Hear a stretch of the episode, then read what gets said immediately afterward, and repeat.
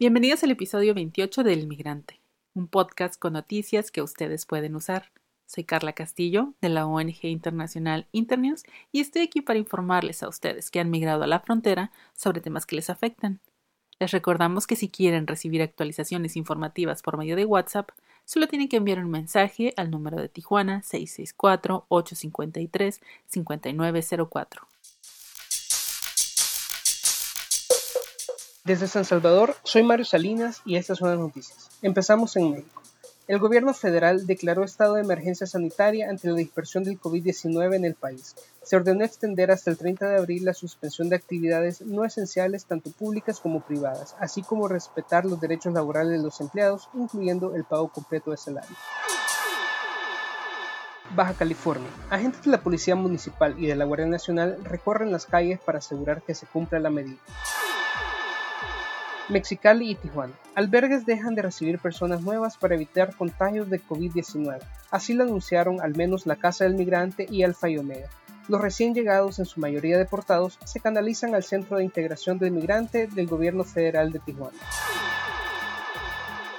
Estados Unidos. El sistema de inmigración estableció cambios ante la emergencia del COVID-19, entre ellos la suspensión de las audiencias en las cortes, cierre parcial de las fronteras con Canadá y México, visitas sociales a detenidos, aplazamiento de citas para firmas, procesos de admisión de refugiados, entre otros. Guatemala. Aunque las fronteras guatemaltecas están cerradas para todos los extranjeros, personas deportadas continúan llegando a la casa del migrante de Tucumán para pedir asilo y resguardo. El Salvador. Gobierno amplía por 15 días más el estado de excepción como medida para evitar la propagación de la enfermedad. En Nicaragua, ciudadanos protestan contra el gobierno orteísta por no llevar a cabo ninguna campaña preventiva ante la pandemia del COVID-19. Como medida de protección, han recurrido a autoimponerse en cuarentena y alentar a otros a hacerlo y exigir a las autoridades la suspensión de las actividades en las escuelas. Finalizamos en Honduras. El Fondo Monetario Internacional dará al gobierno hondureño 143 millones de dólares para atender la crisis del COVID-19. Aunque no informó bajo qué condiciones, asegura que ayudará a sostener la posición externa de su economía. Soy Mario Salinas, gracias por escuchar El Migrante.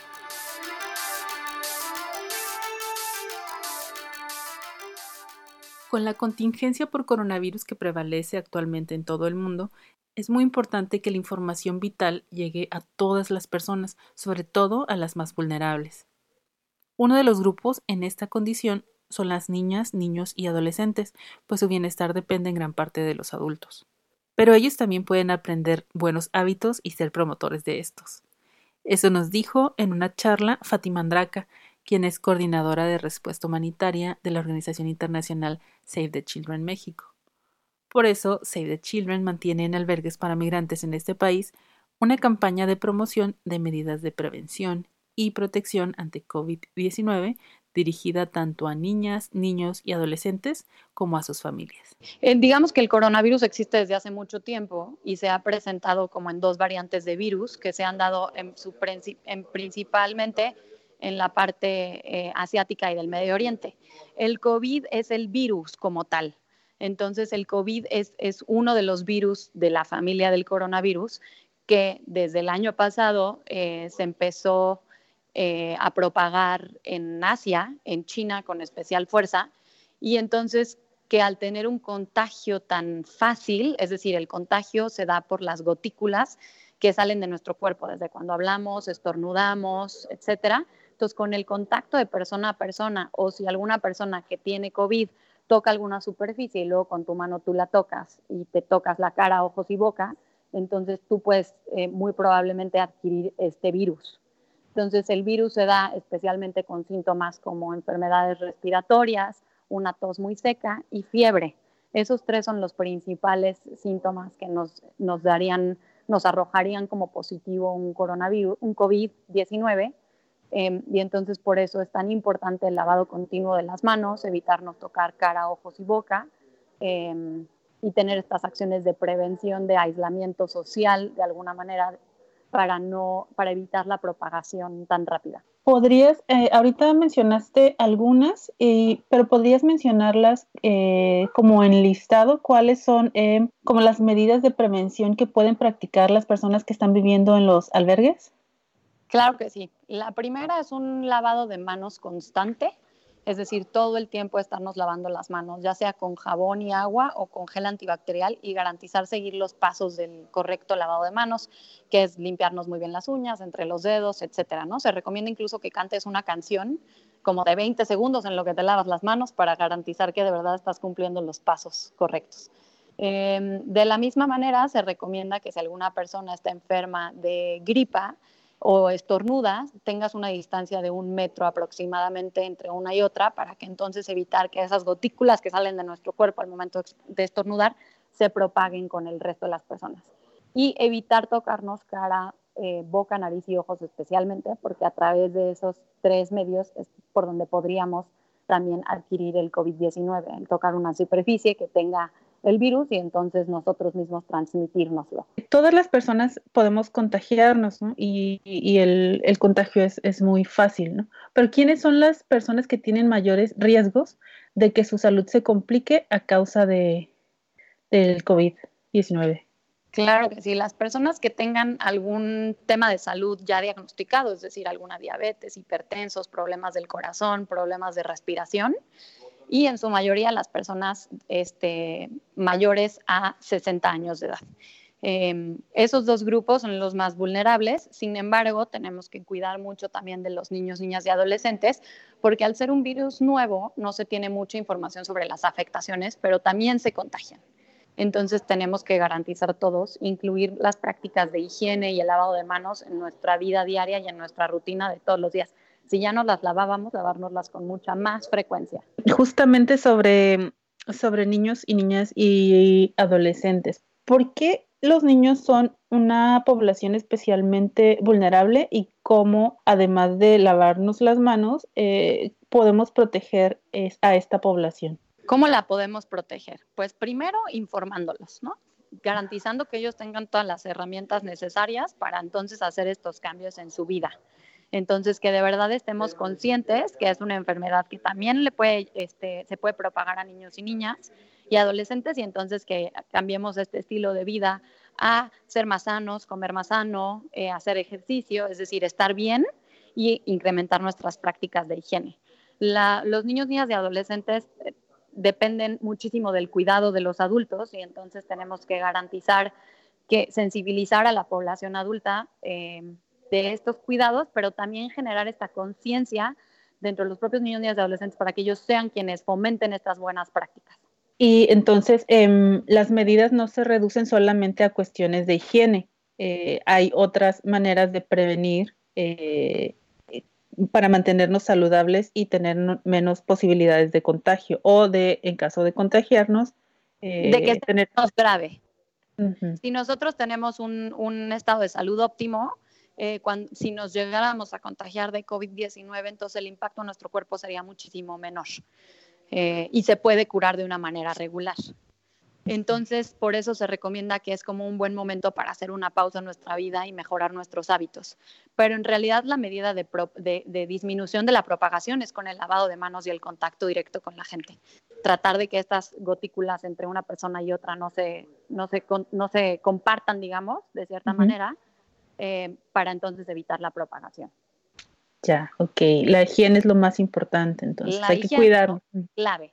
El lavado de las manos y el que no nos toquemos cara, nariz, boca eh, y el estar en, el evitar estar en contacto con aquellas personas que ya se encuentran con sintomatología o ya dieron positivo en las pruebas es lo ideal. Ok. Em, has mencionado por ahí los, los síntomas. ¿Podrías enlistarlos? Claro ¿Cómo podemos saber? Los principales son fiebre, tos seca y dolores pulmonares.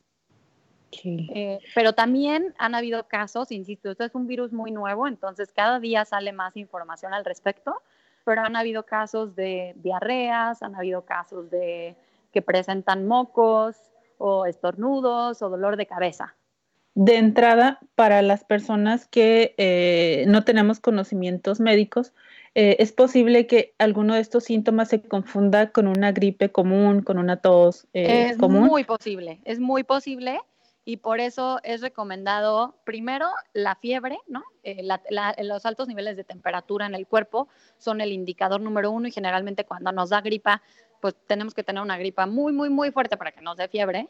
Entonces, si ya presentamos fiebre, ese es un indicador principal y de los más importantes que hay que tomar en cuenta, pero sí se puede llegar a, confundir. Por eso es importante llamar a los teléfonos que, ha otorgado la Secretaría de Salud o acudir al médico justo para evitar esta confusión, pero también estar muy conscientes de estos primeros tres síntomas que en su generalidad se dan cuando uno adquiere el COVID-19, que es tos seca, fiebre eh, y dolores de pulmón.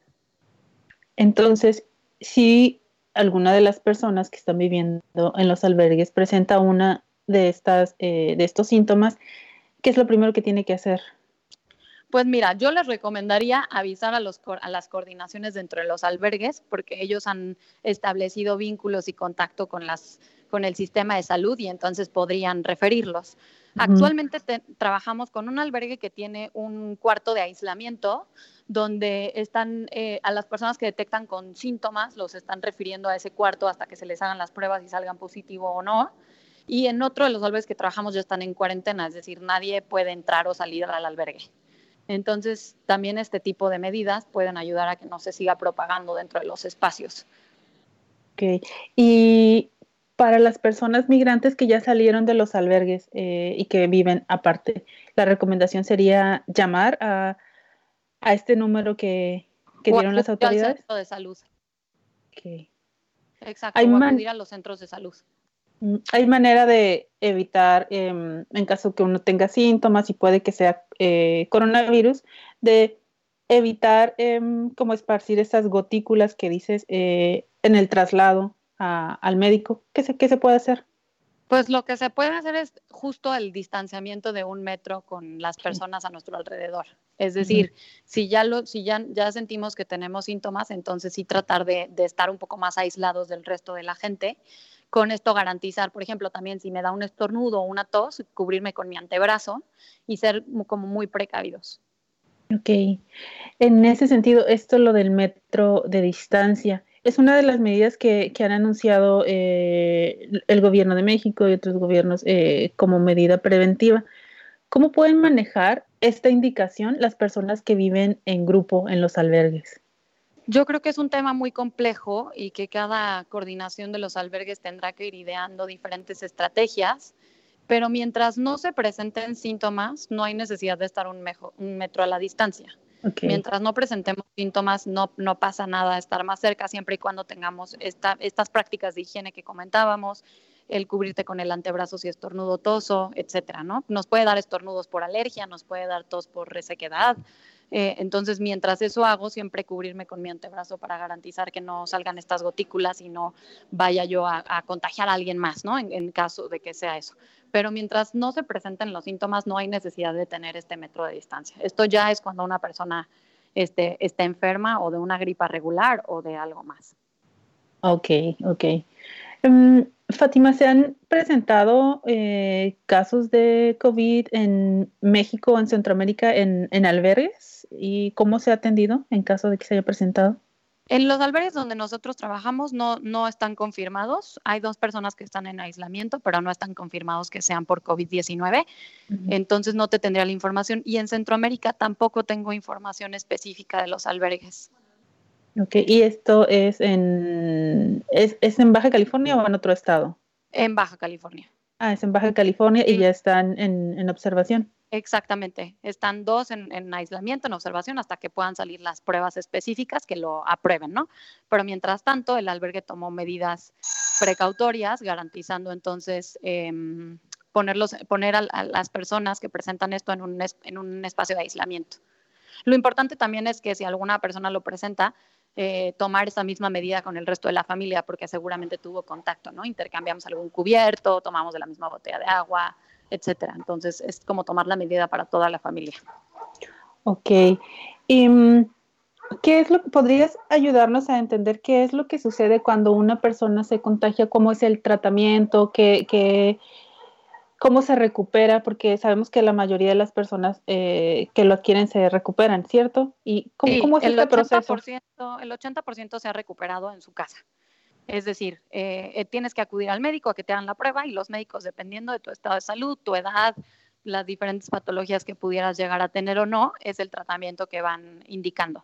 Pero sí el 80% se ha recuperado en casa, solo el 2% eh, ha llegado a la muerte, entonces sí los índices indican que la recuperación puede ser bastante sencilla siempre y cuando se tenga una detección oportuna. Entonces, eh, lo grave em, se presenta en, en la cuestión de evitar la propagación. Justo, justo. El tema y el foco rojo es la, la propagación. Entonces es tener justo este, este cuidado y esta sensibilización de, de, que si yo ya tengo con quién estuve, con quién compartí ciertas cosas, con, etcétera, como para que se tomen medidas hacia todos y todas, porque se propaga muy rápido y muy fácil. Muy bien. Em, ¿Alguna otra situación en que em, en espacios como los albergues, cuya dinámica es diferente a, una casa con solamente algunas personas, eh, que quieras tú destacar? O sea, que, deben poner atención las personas que viven en los albergues? ¿O serían las mismas indicaciones? Serían las mismas. En realidad ahorita está haciendo para todos y todas, así como hay familias que viven en hacinamiento, eh, los migrantes eh, y la población que está albergada en, en, los, en los diferentes espacios podría compartir mucho, mucho de este espacio para pocas personas. Entonces es tener como mucho cuidado en, en, justo en evitar la propagación en cuanto salga el primer caso, ¿no? y con esto tomar las medidas necesarias, ya sea tener todo el albergue en cuarentena o lo que se vaya definiendo según los casos y la intensidad. En la situación específica de los migrantes, em, hay algunas personas que eh, de pronto tienen interés de mudarse de ciudad, de, regresar a sus países. ¿Qué tan recomendable es viajar en estos momentos? Por ahora no es recomendable. No es recomendable hacer ningún viaje ni aéreo ni terrestre. Eh, para evitar justo esta propagación. El, el tema también es, es que muchas de las personas son asintomáticas, es decir, no presentamos síntomas y entonces solo, solo tenemos el COVID-19 y somos portadores y lo podemos contagiar a alguien más, ¿no? A nosotros no nos pasa nada, pero lo podemos contagiar. Entonces hay que evitar por ahora y ligándonos un poquito al, al sistema educativo, ¿no? que daba este, esta extensión del periodo vacacional hasta el 20 de abril, pues por lo menos ese tiempo de, de tratar de estar en el espacio donde, donde regularmente estamos y tener un, en lo medida de lo posible un aislamiento social para evitar que la propagación continúe. Depende de cada uno de nosotros que eso se pueda eh, reducir. Entonces, es momento de, tomar conciencia de que no solamente nos eh, tenemos que cuidar a nosotros, sino eh, también estar atentos que aunque uno no sienta o aunque uno no le afecte de manera grave, eh, se puede afectar a otras personas. Incluyendo niños y, y adultos. Y con eso evitaremos también la saturación del sistema de salud, que es muy importante para que prioricen aquellos casos que de verdad son este, muy riesgosos y entonces no saturarlo porque habemos muchos los contagiados, ¿no? Entonces evitar esta propagación.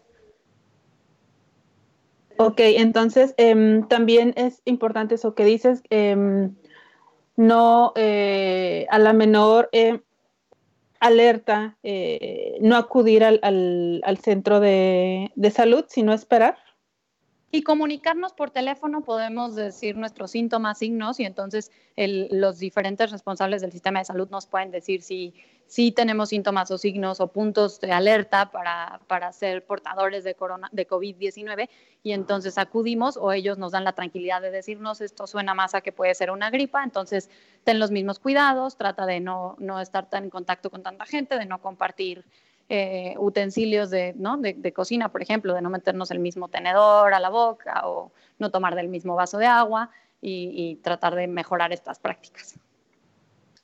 Pero creo que sí es, sí es importante este, avisar cuando tengamos algún signo o síntoma y ya tomar las decisiones que correspondan según las recomendaciones que nos den.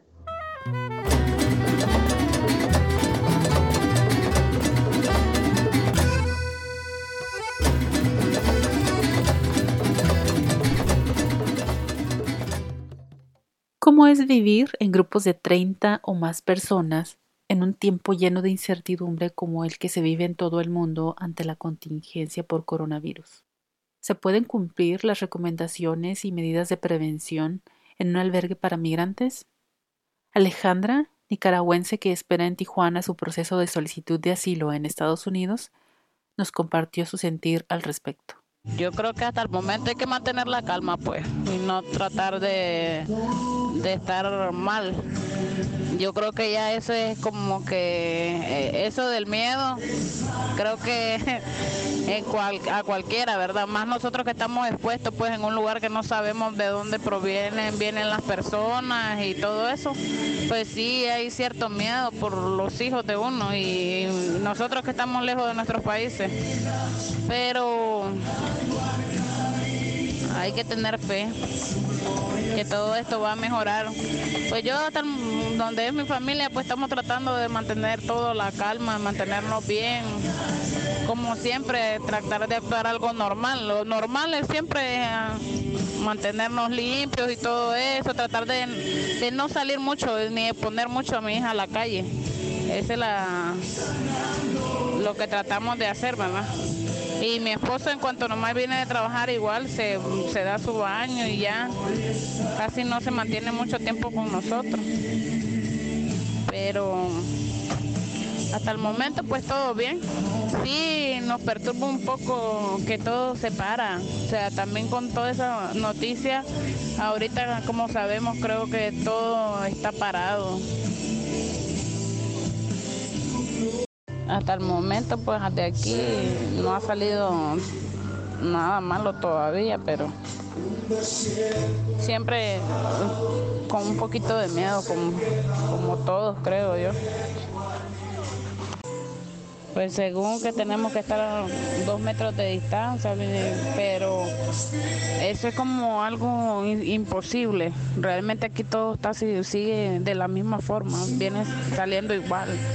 Y pues solo encomendarnos a Dios no queda nada más.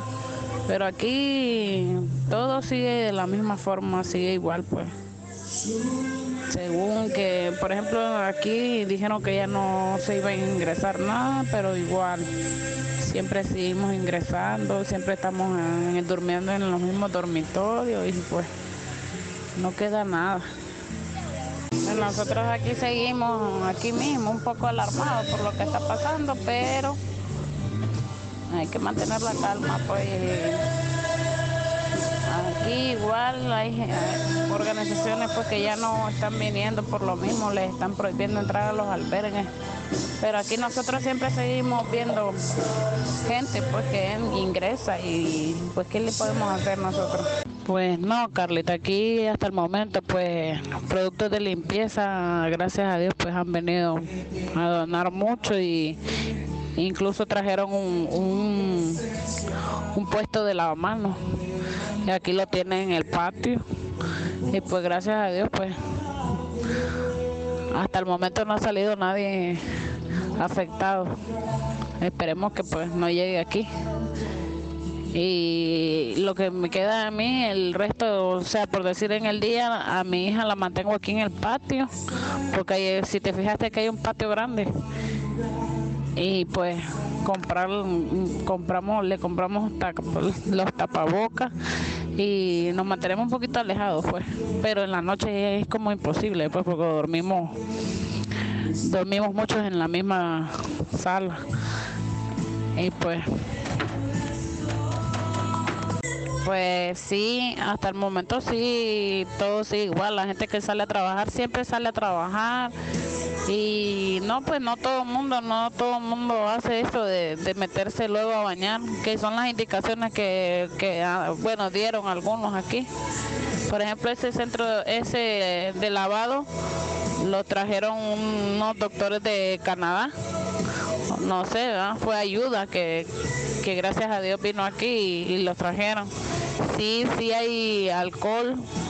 Yo también pues compro mi compré mi bote de alcohol y, siempre lo cargo a la mano. Procuro siempre andar yo para, para nosotros pues y, siempre las niñas cubiertas. Y hasta el momento, pues gracias a Dios no ha pasado nada, tratamos de mantener un poco limpio aquí, pero como siempre en todo, yo creo que en todos lados, pues no todos acatamos las, las reglas como son. Y sí, sí, por el momento aquí todo soy sí, igual, o sea, todo el mundo sale a trabajar, eh, no hay ninguna diferencia. Pero lo que se trata es de mantener limpio, limpio, lo más que se puede. Algunas nos unimos y se trata de mantener limpio el área de la cocina y el área del dormitorio de los niños. Y pues igual yo también trabajo los sábados y domingos y también trato de hacer lo mismo trabajo de noche. Igual. Pero lo que sí uno se pone un poco pensativo pues en que vamos a tardar un poco más tiempo aquí por todo lo que está pasando pues.